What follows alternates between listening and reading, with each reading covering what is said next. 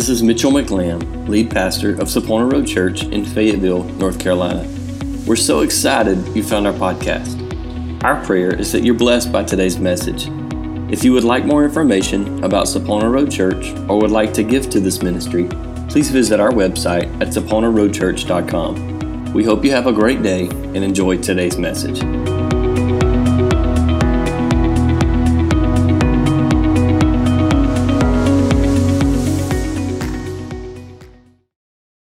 Would you please turn with me to the book of Second Kings, chapter 4? I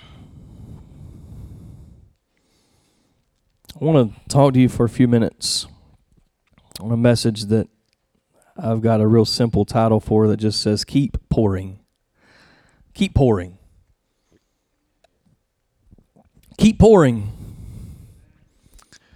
If you've hung around Micah and I a lot uh, when any kind of events are going on, often you see us pouring drinks. I don't know why. The more I thought about this, I realized that it's very often that you see us at the drink table. Micah normally fixes ice. Uh, she normally hands me the cup of ice, and I pour the drinks. And occasionally we get to a point where I'm tired of pouring drinks, and I say, Babe, how many more have I got to do? She said, Just keep pouring. You with me? This week, I'm sure at some point in time at youth camp, I will begin fixing ice or pouring drinks, and I will be so tired of pouring drinks, and somebody's going to have to look at me and say, Just keep pouring. But not only is it with drinks and ice at parties and funerals and weddings and all this fun stuff that Micah has to look at me and tell me this, but so often, really, I get tired and aggravated with different things in life. And I feel like, what in the world? Because remember, I'm results driven, and so often we don't see results. And I'm like, why, why do we even do, why, why are we going through what we're going through? Why do we do what we do? Why is it that God has called us sometimes to do what He's called us to do? Why is it that he, He's given us these things, these challenges, these gifts? And Micah has to look at me and say, in essence, just keep pouring. That's not always easy to do, though. And this whole thought process comes out of this text, 2 Kings chapter 4, verses 1 through 7. I want to read this to you, uh, the New King James Version. It says, A certain woman of the wives of the sons of the prophets cried out to Elisha, saying, Your servant, my husband, is dead, and you know that your servant feared the Lord. And a creditor is coming to take my two sons to be his slaves. So Elisha said to her, What shall I do for you? Tell me, what do you have in the house? And she said, your maidservant has nothing but a jar of oil. So, what is it? Nothing or a jar of oil? He said, Then go, borrow vessels from everywhere, from all your neighbors, empty vessels. Do not just gather a few. And when you've come in, you shall shut the door behind you and your sons, and then pour it into all those vessels and set aside the full ones. So she went from him, shut the door behind her and her sons, who brought in the vessels to her, and she poured it out. Somebody say she poured it out. Now it came to pass when the vessels were what? That she said to her son, Bring me another vessel. And he said to her, There is not another vessel. And the oil ceased. Then she came and told the man of God, and he said, Go, sell the oil, pay your debt, and you and your son shall live on the rest. Lord, bless your word today. There's several thought processes going on here for me that I believe the Lord has just put on my heart this week. Heard a fantastic sermon out of uh, further down chapter 4 this week that it would have been great to preach that and take that guy's stuff, but that's not how I roll. So I need the Lord to give me something fresh and this just really burned on my heart. The problem is here is this lady who some believe is Obadiah's wife. A lot of scholars believe she is the wife of Obadiah. Obadiah was known for borrowing money to support the prophets. I think he probably had a lot of crazy numbers.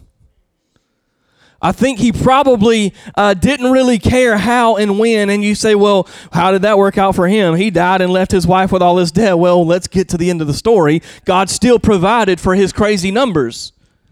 Man, I won't even plan on saying that today. You with me?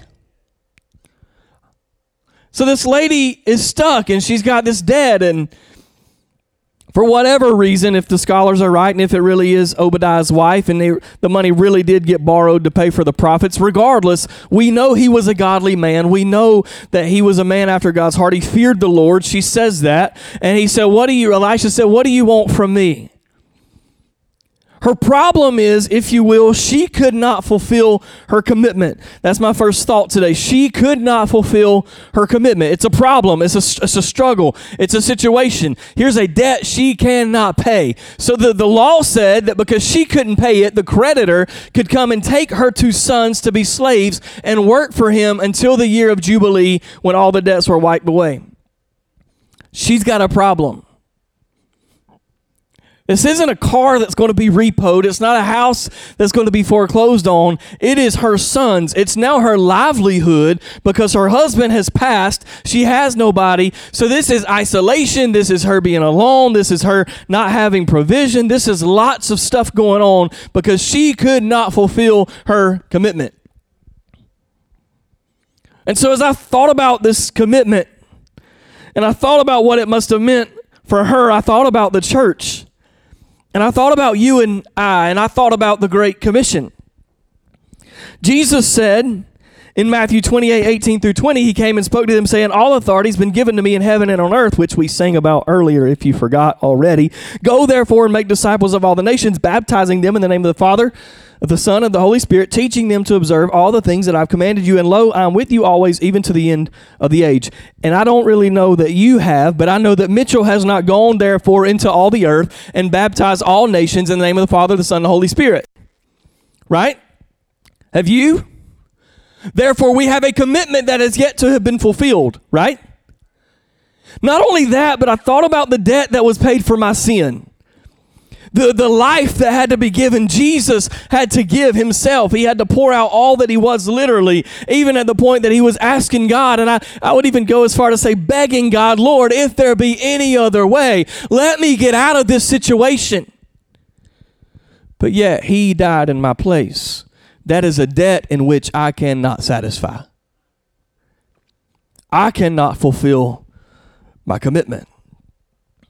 We've been given a debt we get a commission and we're indebted to a Savior with a debt that cannot be repaid. The church has to realize that we have the responsibility, very similar to this lady, to fulfill a debt.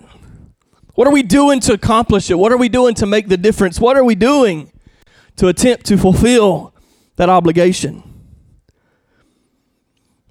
Second thought is the oil had value. What do you got, lady? Nothing. What do you mean nothing?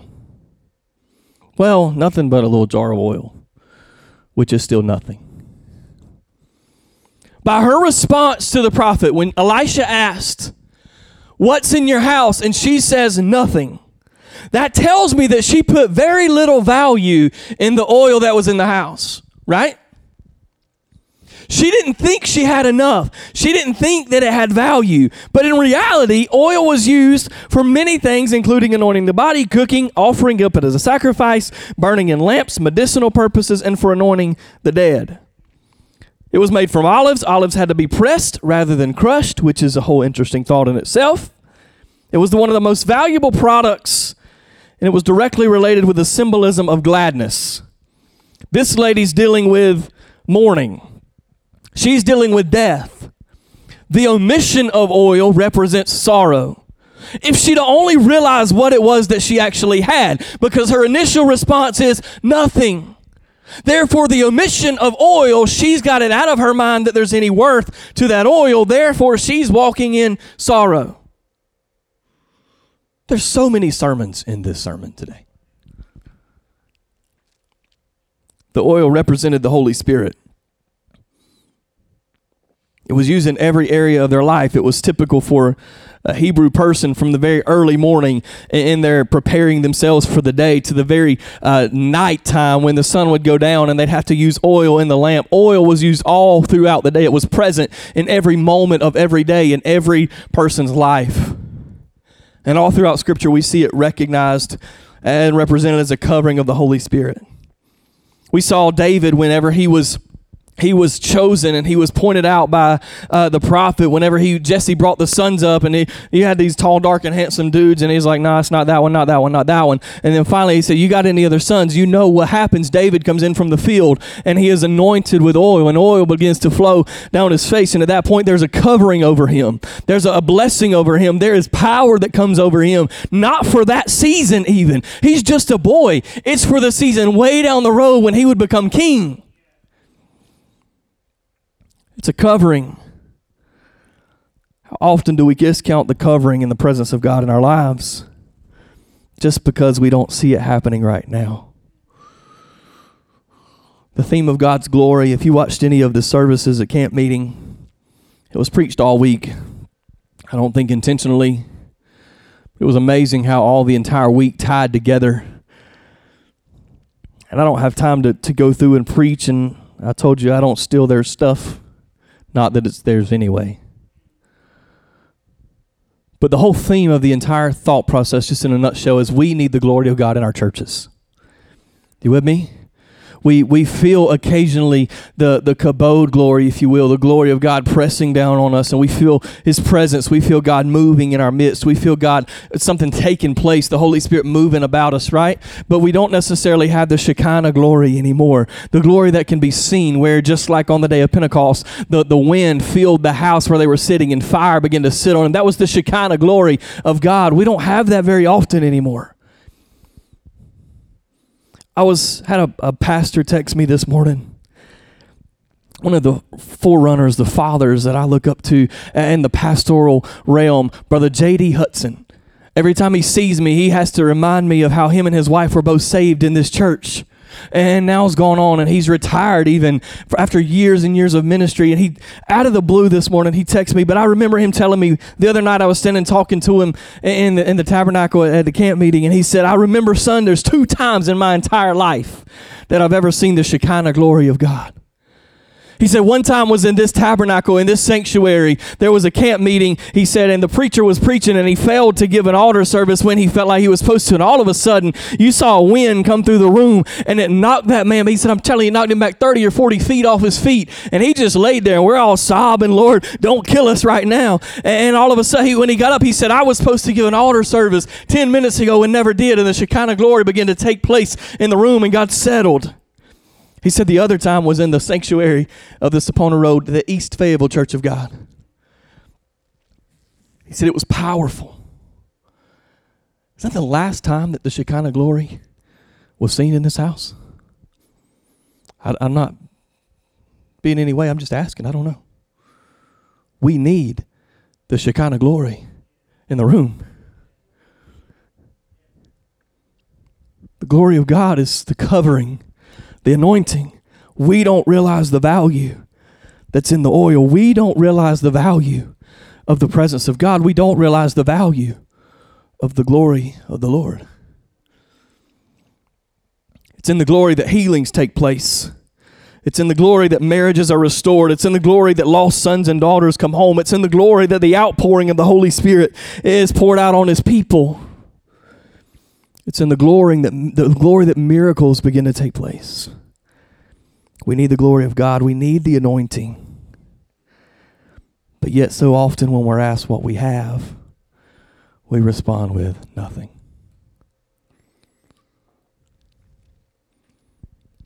The oil has value. The oil has value. We've got to recognize today the value of what we have in our life because of the anointing of the oil. Thirdly, this lady's faith was measured by the number of pots that she collected.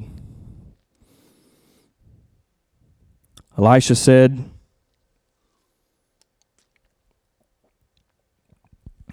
Go borrow vessels from everywhere, from all your neighbors empty vessels. Don't just gather a few.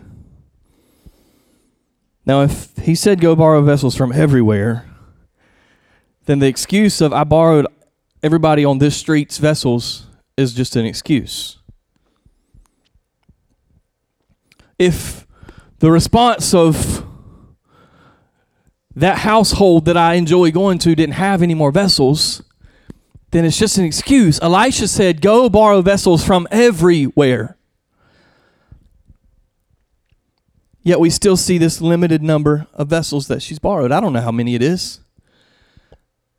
I just know that in this point in this this story, this short 7 verses, we actually have a way to measure faith in this lady. She had faith or she wouldn't have went and borrowed any vessels, right? Some of us would kind of be like, Lord, have mercy, what is this even about? So if she hadn't had faith, she wouldn't have went and borrowed any. And it got to this point that she thought, okay, that's enough. We've got enough, son. You don't have to go back out anymore. Her faith was measured by the number of vessels or the pots that were collected. If her livelihood depended on how much oil she would pour, why did she stop? If I was told that I could have a money tree growing in the backyard, don't you think it'd be fertilized daily? Don't you think that if I was thirsty, that tree would still have water? Right? Don't you think you're going to do whatever you've got to do to take care of that resource because it's a source of livelihood?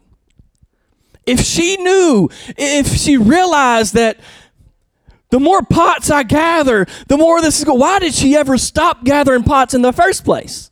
Her husband's dead. All she has is her two sons. Why not set up an inheritance for her sons? Why not? Why not go ahead and make it so that we, we can have all that we need and we can even overflow to give some back? Why not keep gathering pots?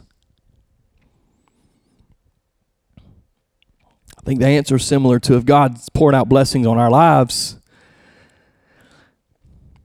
in our life, th- those blessings are a reflection of our giving resources and ourself, those crazy numbers. If we realize that the more that I pour out of me, the more God's going to pour in, why would I ever stop? You with me? I didn't mean for this to be so heavy.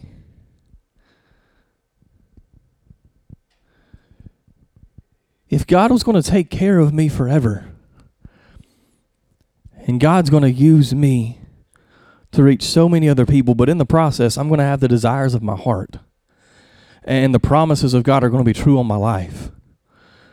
Why would I ever stop gathering pots?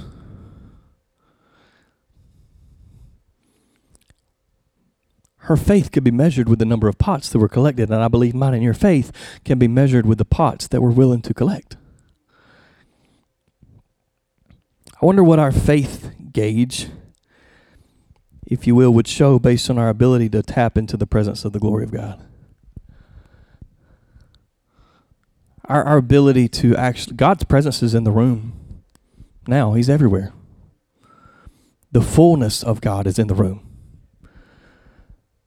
So, where's the struggle? Where's the disconnect? Our ability to tap into that. It's not because He's not giving us permission, it's not because He's not allowing us in. It's because we can't align ourselves right to press in to the glory.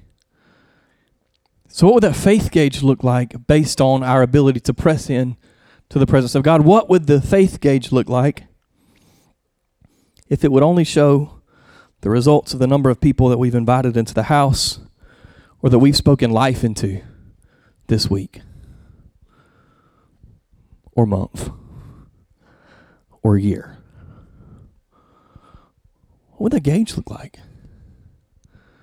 Her faith was measured by the number of pots that she brought into the house. If her no, her faith was measured by the number of pots, I believe our faith could be measured by the number of pots we bring into the house right?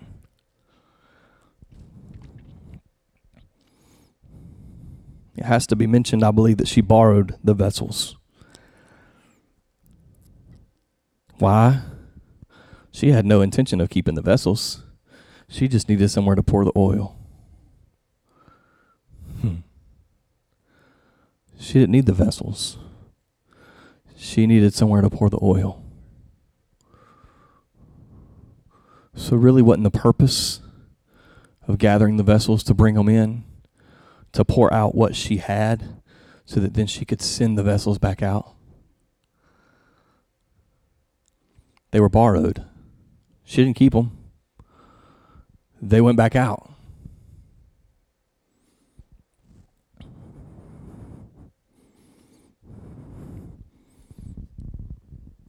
So what happened was brought the ves- the vessels in. The door was shut because sometimes the pouring has to take place behind closed doors. Sometimes it can't be seen.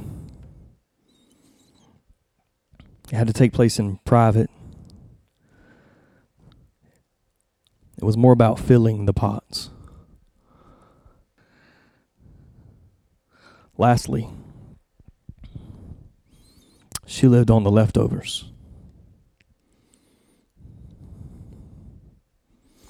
She lived on the leftovers. So let's work all this out. Elisha gives the directions. Go out, gather the pots, bring them in, shut the door, bring in, but begin pouring. Don't stop until all the pots are full. When they're full, use them to pay your debts, and then you and your son live off the rest. What's the takeaway? We wrap all this back together. We've got a commitment and a commission to fulfill. A debt that can't be paid. The reality is that we can never repay the debt of our sin on our own. But there's something that you have. Although the answer might be nothing, there is something that we have that can be used. Maybe we only have a little faith. Maybe there's only a little bit of drive left. Maybe you feel like you only have a little bit of what's needed to make a difference. Maybe you never thought about the fact that you can actually be used to make a difference. It's amazing to me the people that sit on the pews of churches every week and they think God can't use them. What? Have you? Let's pick this up and read it a little bit and see what kind of guys and ladies that God really does use. It sure ain't the perfect ones.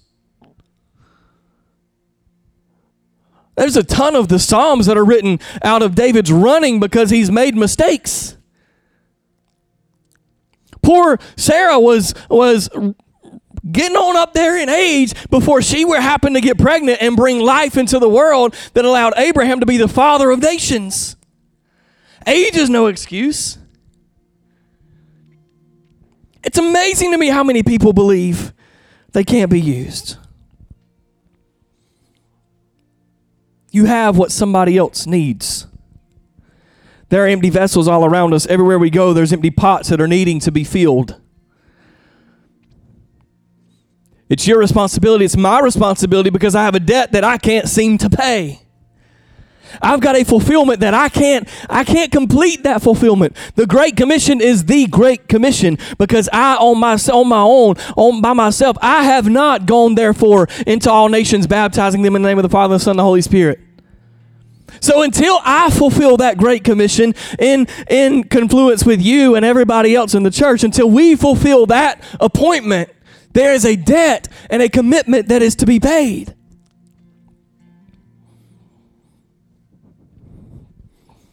Our friends and our family and our neighbors are waiting, empty, needing hope, restoration, refreshing. They need your oil in their vessels. You seen dried out leather? You put a I got a baseball glove that I don't even think it's made for an adult anymore. It never was. I used it growing up, and whenever we got ready to start T-ball with McCaden, I went into the storage bin and found this glove that was as green as these pews. It was supposed to be as brown as the wood on the pews, but yet it was as green as the pew. It's nasty, stunk. And I went and got a little bit of leather oil. It was even dry and crusty in a couple places. And I began to spray that thing down.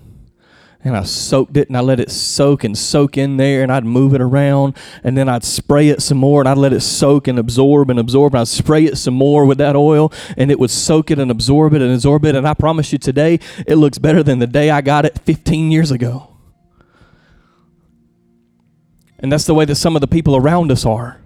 Some of the people you're going to come in contact with today are dried up. They look like a shriveled raisin. And all it is is they need somebody with some oil to pour into their vessel to make a difference in them. But yet, so often we say, I ain't got anything but this little jar of oil. No, you've got a jar of oil. That's what you have.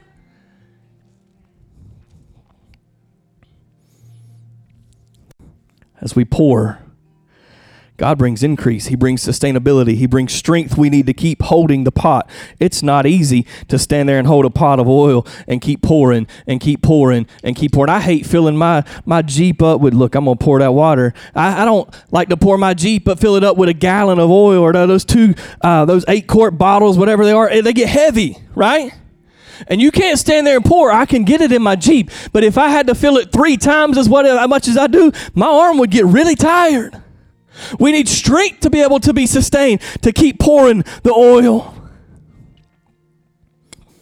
He brings the resources for the house. His anointing can only be multiplied by him. But Elisha, I can imagine this. I'm going to read into it a little bit. It ain't there in your Bible, so just give me the grace.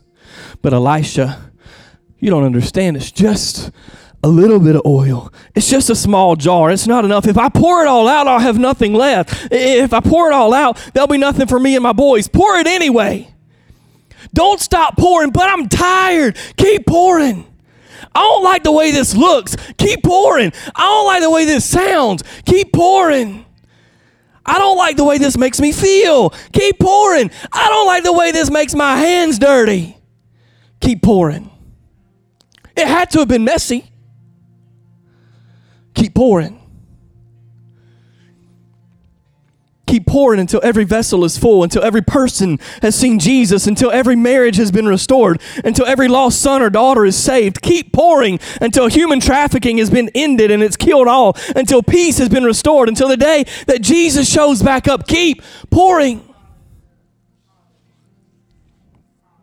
Keep pouring when the oil is cold and thick and it's hard and you got to stand there and wait and wait and wait. Where's the next drop coming from? It's like cold molasses. You can't even get it on the biscuit because it's so cold. Keep pouring. Everybody around you says there's not enough. Keep pouring. When you've convinced yourself that there's not enough not enough in you keep pouring when you're alone and on an island, and even your spouse or that person that's closest to you looks at you like Job's wife did and says, You need to curse God and die. Keep pouring.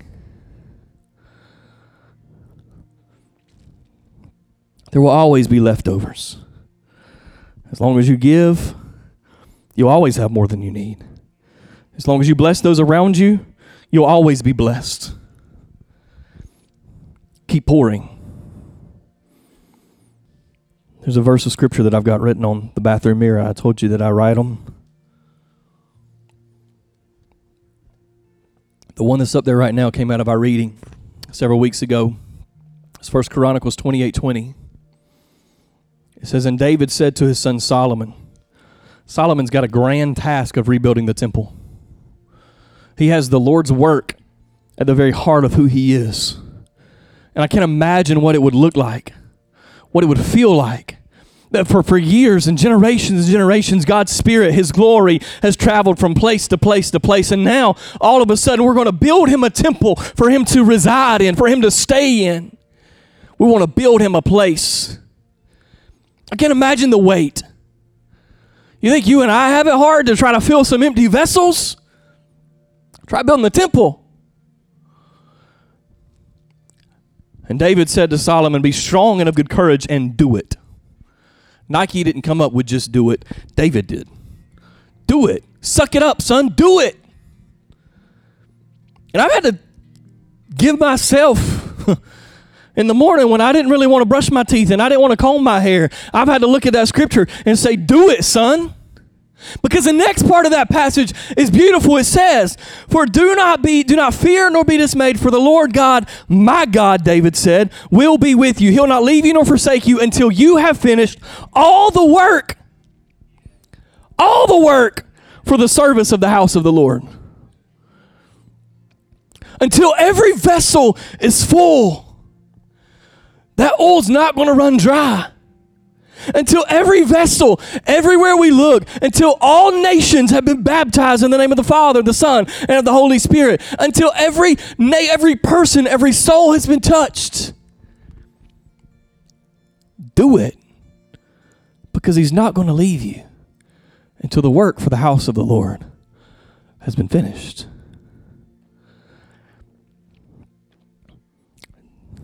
Jesus is in the garden and he's praying. Pastor Justin, I think, talked about this last week. He's praying and he's struggling, he's suffering, he's agonizing. Father, you don't understand. You're asking me to walk through this torture. We started watching something this week, and my, my kids are like, oh my goodness, what is this? And we're like, it's the Bible, baby. This happened in the Bible. Yeah, we can't even fathom what our Savior went through so that we could stand here in freedom today, making our own choices. Father, if there's any way that I can get out of this, I need to get out of this. As a father, if my boy looks up at me with them little beady blue eyes, I can't even stand there and make him stay on the floor. I got to pick him up. I can't imagine what agony the father felt. There's no response that I've ever seen in Scripture Instead, it's the omission of a response. There's nothing there. Father, if it be your will, let this cup pass from me, but if not, let, you let your will be done, not mine. He never responded.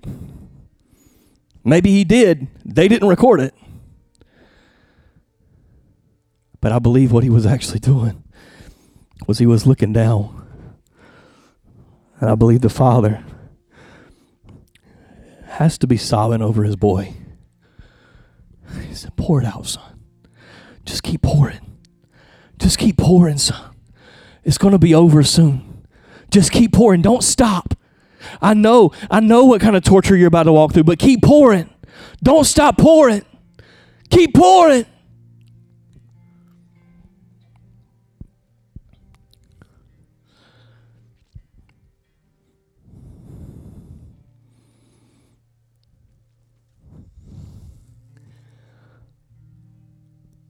We need to keep pouring.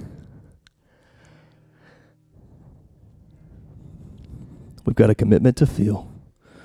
There's value inside of what's in you. Your faith can be measured by the number of pots you collect to fill. And I promise there's always going to be leftovers. Jesus fed thousands with a, a happy meal of its day, and they picked up basketfuls of leftovers. The disciples, I believe, were servants. I believe they didn't eat first. I believe they didn't get theirs out of the first rounds of the thousands of meals that went around. You know why I think there was 12 baskets of leftovers? Huh.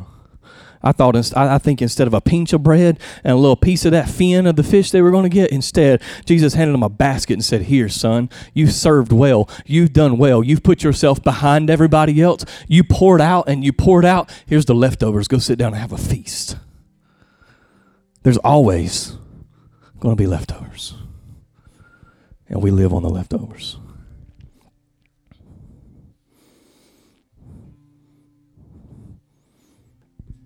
I really had no idea how deep and how heavy this message was going to be. But if you're willing to say, if you're willing to make the commitment, and you're willing to say, I'll keep pouring. When it's not easy, when it's not convenient, even though I don't feel like my oil's any good anymore, if you've realized and you're willing to stand with me today and say, I'll keep pouring, would you meet me in this altar for a moment? Let's have a time of prayer together. Hallelujah. Would you just lift up your voices for a moment and tell the Lord how good He is? Father, you're so good. Lord, you poured your oil out on us. You poured, Jesus, thank you for pouring. Thank you that you kept pouring when you wanted to quit, when it felt better for you to quit, when you wanted to give up, when you didn't want to keep going. God, thank you. Jesus, thank you for putting the Father's will above your own will. Thank you for being an example for us today, that it's not by my will, but it's by your will, Lord. Thank you for pouring. God, today we recognize we've got a commitment. We recognize we've got a debt that cannot be filled on our own. God, but we cannot stop striving to feel that commission and that commitment. God, there's something special inside of us because if we have accepted you, we have an anointing. We have your spirit.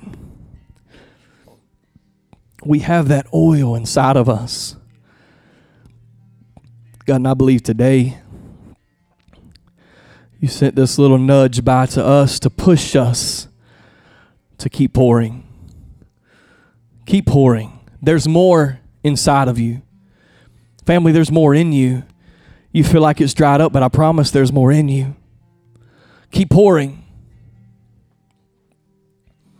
God, I believe that vessels all over our families, God, all over this community, God, all over our workplaces and restaurants, God, I believe we're going to walk in and see dried, shriveled up, looking uh, green baseball gloves, Lord, and all of a sudden you're going to let us begin to pour and pour and pour that oil on them, and they're going to be refreshed, they're going to be restored, they're going to be brought back to a place that's better than it was whenever they were created in the first place.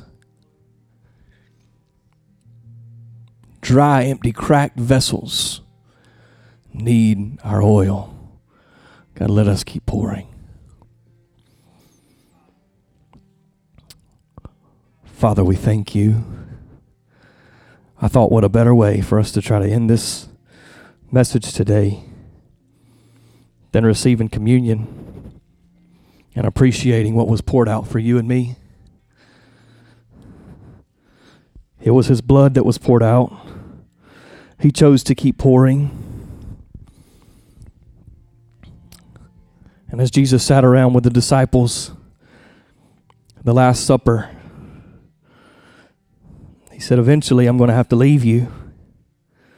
Eventually, I'm not going to be present with you. But you can remember me. And you can be one with me by the way that you pour yourself out. in your own way as I pray this closing prayer. Would you commit to keep pouring out, to pour into vessels, for God to show you the vessels? Vessels are everywhere. Elisha said, Go everywhere and collect empty vessels. Don't get just a few. We're not supposed to stop. Would you pray? Father, I thank you, Lord Jesus. Thank you, God, for this calling and this commission you put on our life today. Lord, thank you for this message. God, thank you for your word. Thank you for these people that stand in this altar. Lord, as we are going to commit ourselves to a commission, we're going to commit ourselves, God, to, to faithfully pouring out ourselves, God, to pouring our resources, to pouring who we are, God. It doesn't have to be seen. It's actually more, uh, more um, blessed, I believe, Lord, it's more appropriate for it to be behind a closed door when we pour in to somebody's life. God, it's not about what's seen. It's not about what somebody else can see us do. God, it's about how you are going to bless the person that we're pouring into. Father, we want to be that person to pour today. God, maybe we think we don't have much, but there is a small jar of oil that we don't understand the ca- capacity of. We don't understand how deep that well of oil really is but it's an oil that will never stop. It's an oil that'll never run dry. Father, as long as we keep pouring, the reason that oil stopped for that little lady was because she stopped pouring. As long as we pour, as long as we keep pouring, as long as we keep pouring, Father, the oil is going to always be there. There's going to always be leftovers. Father, I thank you for this amazing time together today. Lord, I pray you bless your people. God, let your face shine on them. Give them grace and peace. Turn your face toward them, Lord, and keep them and give them safety in the name of Jesus. Thank you, Father. Amen. Amen.